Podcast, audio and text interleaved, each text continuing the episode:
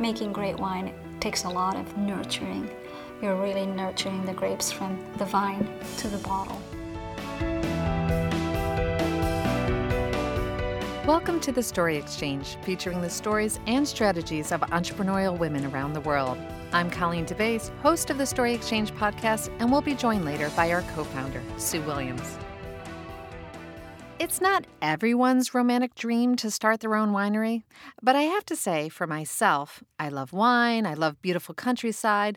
The thought of planting grapes in Napa Valley and creating a delicious wine that people enjoy would be pretty much at the top of my bucket list, and I suspect a few of our listeners might agree. Today, we're speaking to a woman who has done just that. Delia Viader, an Argentina native who started Viader Winery in 1986. Yeah, but that freshness is. That freshness comes from the fruit. Yeah, it's really pretty. Well, the types of wines that I would like to make are definitely wines of pleasure, of a complement to a good time between two friends that get lost in conversation, and all of a sudden they realize, oops, the bottle is empty. Now, really, does that sound like work? But let me assure you, it is. In fact, after hearing Delia's story, I'm realizing that my romantic dream might be just that a romantic dream. Building a winery from scratch takes a lot of hard work, a lot of money, and a lot of patience.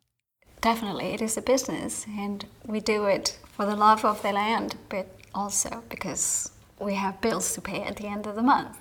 And as any winemaker can tell you, there are any number of things that can go wrong. Too much rain, not enough rain, a pest that invades your entire crop. Delia had to overcome one of the biggest setbacks you could possibly imagine. October 12, 2005, an arsonist set on fire the warehouse where all of my 2003 was stored. And literally, my entire 2003 vintage went up in smoke. But Delia is a survivor. And today, Viader Winery is known for its blend of Cabernet Sauvignon and Cabernet Franc that she calls liquid cashmere. Yeah, it has Just a very subtle, flowers. subtle blossom. Yeah, and subtle cherry. We headed to Napa Valley to the rolling hills and spectacular views of Howell Mountain to talk with Delia about how she started and how she started over after a major disaster. If you go to our website, thestoryexchange.org, you can watch a picturesque video we produced telling Delia's complete story. Today, we're going to share snippets of that conversation. If you're so inclined and it's 5 o'clock, at least somewhere, grab a glass of wine and keep listening.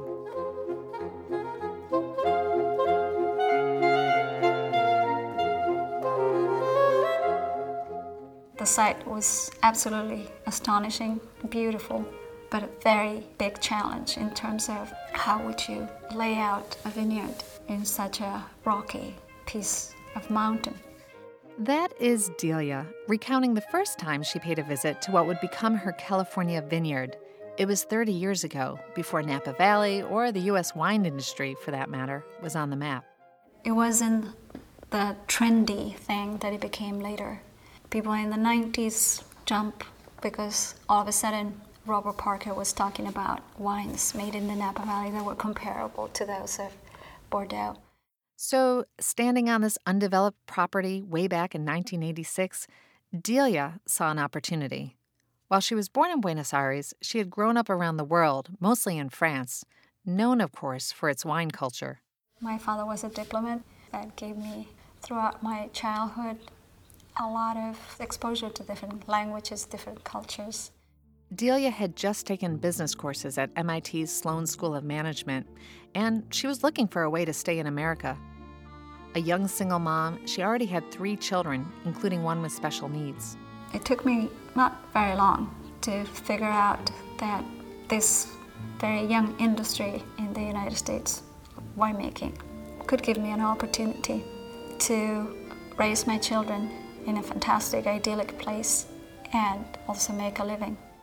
She and her father checked out the rocky, hilly property on Howell Mountain, which Europeans had been drawn to since the 1800s.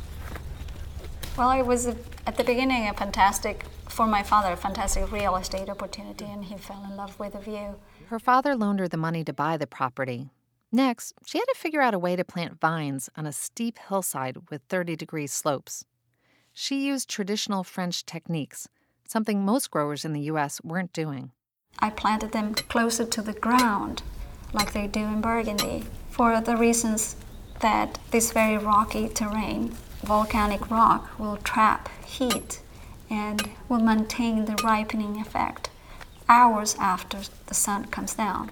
Delia also took classes at UC Davis's famous winemaking program, plus, she used a lot of consultants. But it was all an expensive gamble. They would have to have a certain output, an economic, financially viable output, because I need to make a living out of this and pay back my dad.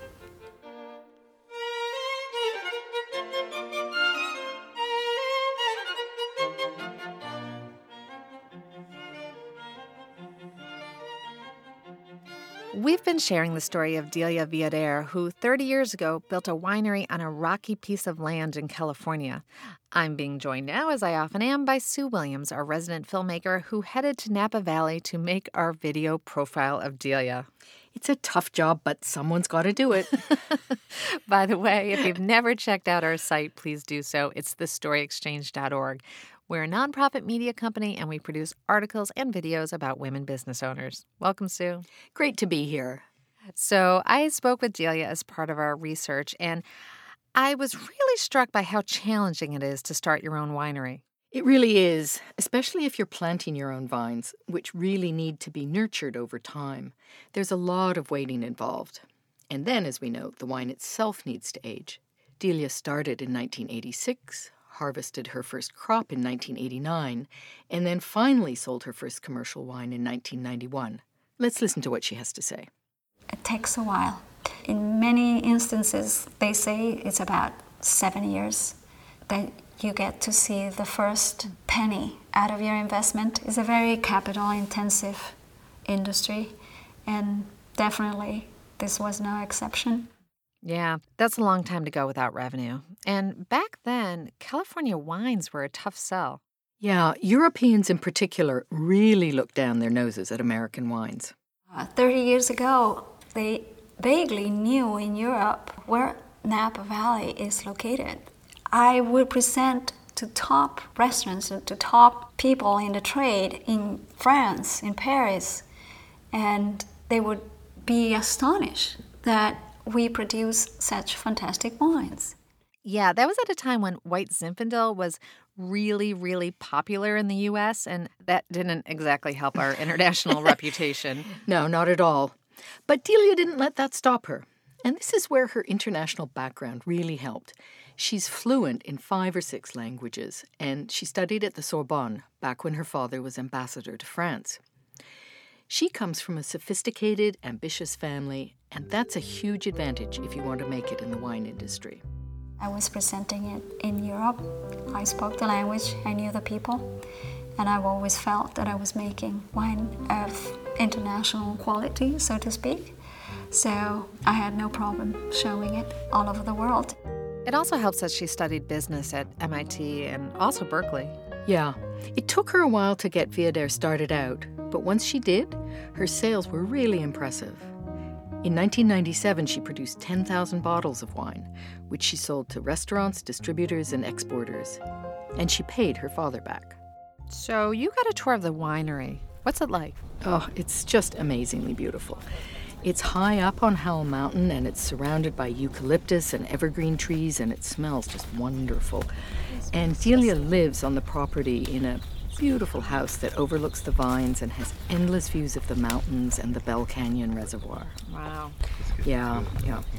Delia's son took me through the vineyard and he really impressed me with how they're using technology, which I'd never particularly associated with growing grapes. Hmm, in what way? Well, one of the biggest challenges any farmer in this area faces, of course, is This amount water. of rock and this amount of sun exposure, we really need to be as efficient as possible with our water. The area is so dry, every drop is precious. So they've installed thin plastic tubes next to each vine, and these go down into the soil and water the roots directly. So they don't lose any water to evaporation. And these tubes also allow them to monitor each plant's condition on computer and decide, for example, which one needs how much water when. 50% of our water usage is quite significant. Wow, fascinating. And now her children are, are involved. Yeah, yeah. And Delia's really pleased about that. Her son Alan actually grew up working in the vineyard with the other farm hands, and he's now Viader's winemaker. And her daughter Janet helps with sales and marketing.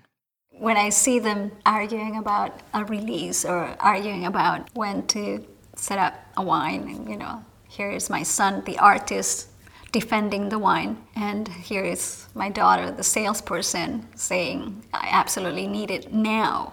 They make mom proud in many ways. It's truly a family business. That's wonderful. Thanks for joining us, Sue. It's a pleasure.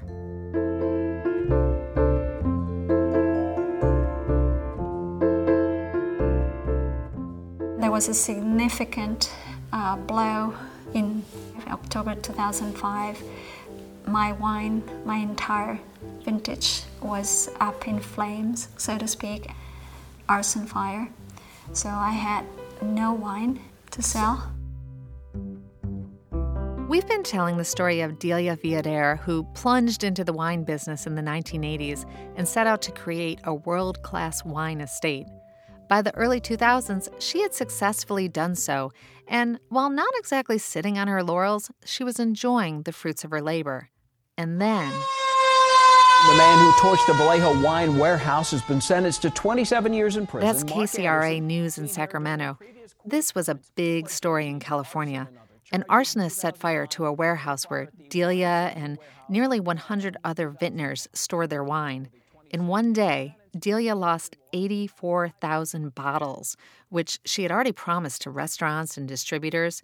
She had been just about to make $4.5 million. I had absolutely nothing. So I had all the bills of making the wine, but no wine to sell. When I spoke to Delia about the fire, she actually had trouble talking about it. It was that traumatic.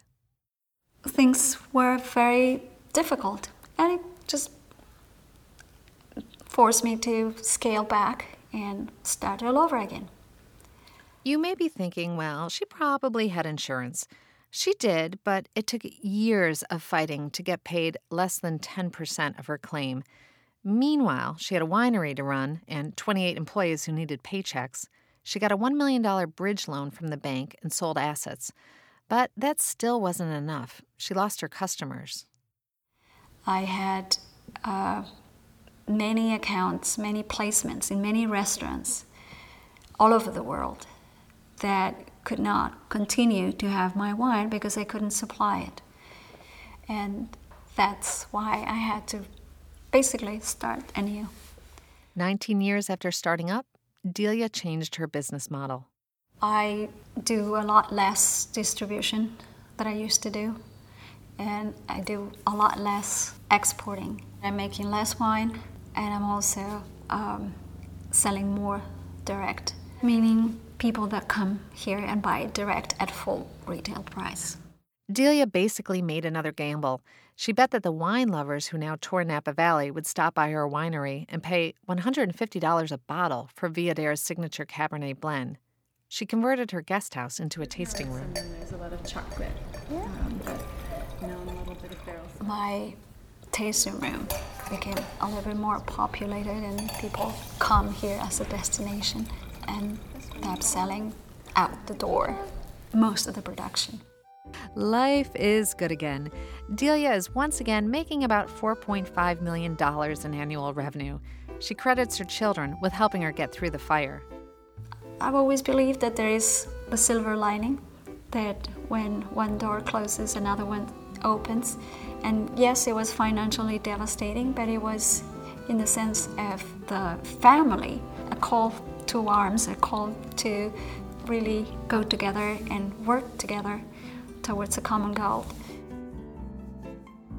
And while I'm not sure I have the chops to start my own winery, Delia certainly makes it sound appealing. I remember being here on top of the mountain, it was really my refuge. And today, it's like I'm in the middle of things.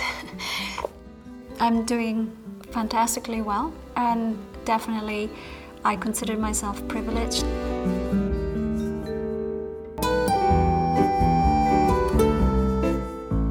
Join us next time to hear more stories about innovative and inspirational women doing the things you'd never dream of. Or maybe you would. This has been the Story Exchange. If you like this podcast, please post a review on iTunes. It helps other people find the show. And visit our website at thestoryexchange.org, where you'll find news, videos, and tips for women entrepreneurs. I'm Colleen DeBaise. Sound editing provided by Nusha Balian. Production coordinator is Michelle Ciata. Interview recorded by Sam Shin. Executive producers are Sue Williams and Victoria Wong.